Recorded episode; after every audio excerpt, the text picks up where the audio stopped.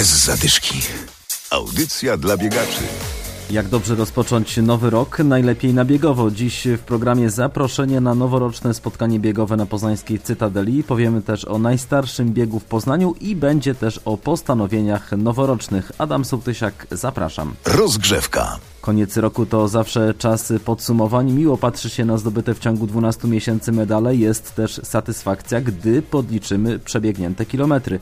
A kolejne kilometry można zbierać już od 1 stycznia. Na wspólne bieganie na Cytadeli zapraszają poznańskie grupy biegowe. O szczegółach Zofia Wawrzyniak-Wacko i Tomek Makowski. W imieniu Kobiety Biegają chciałabym Was serdecznie zaprosić na kolejne, dziesiąte już spotkanie noworoczne, które od wielu lat organizujemy z Night Runnersami. Tym roku dołączy do nas również grupa Biegi Wielkopolskie, więc liczę na to, że będzie nas naprawdę dużo. Spotykamy się tradycyjnie w Parku Cytadela i tam też przebiegniemy wspólnie 5 km, każdy w swoim tempie. Podzielimy się tradycyjnie na grupy tempowe, e, będą też grupy marszobiegowe, więc jeżeli ktoś chciałby aktywnie rozpocząć nowy rok lub e, po prostu zacząć biegać, e, to jest ku temu idealna okazja. Można przyjść w przebraniu, można przyjść z dziećmi, można przyjść z psami.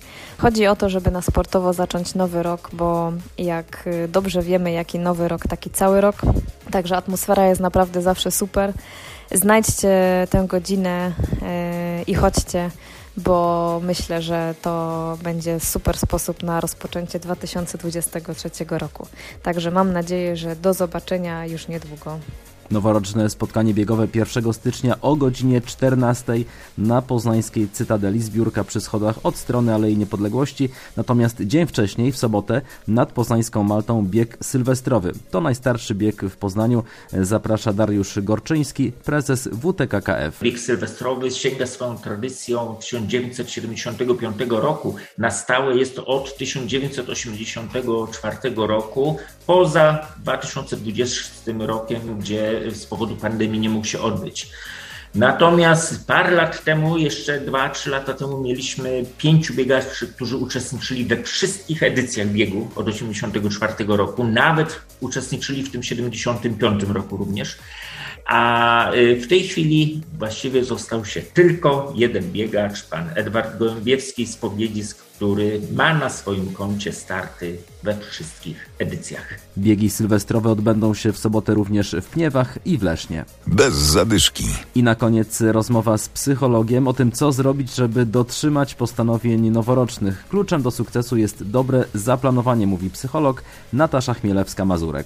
Jeżeli to są cele sportowe, to dobrze by było sobie wziąć jakiekolwiek, ale sportowe także. Można sobie wziąć kartkę, długopis, wypisać sobie cel i sprawdzić, czy on jest wystarczająco konkretny. Czy wiemy, co to znaczy właśnie osiągnięcie tego celu, bo celem może być przebiegnięcie, nie wiem, półmaratonu, to może być e, osiągnięcie jakiegoś czasu na danym dystansie, to może być e, wszystko inne, co tylko jest konkretne, bo celem nie może być bieganie od nowego roku. Dlaczego? Bo to znaczy wszystko i nic. Bo nie wiem, co to znaczy bieganie. Bieganie, czy to wystarczy raz pójść pobiegać, żeby osiągnąć ten cel, czy robić to, nie wiem, codziennie. Czasami też przeszacowujemy właśnie swoje możliwości, czyli wydaje nam się, że z nierobienia nic raptem wskoczymy w tryb maratończyka. To też się nie wydarzy.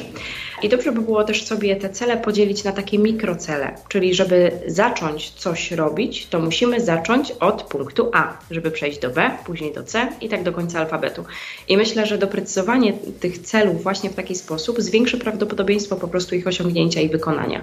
No i przede wszystkim wybierajmy cele takie indywidualne, a nie takie, które są spopularyzowane. Nie możemy zacząć biegać dlatego, że biegają inni.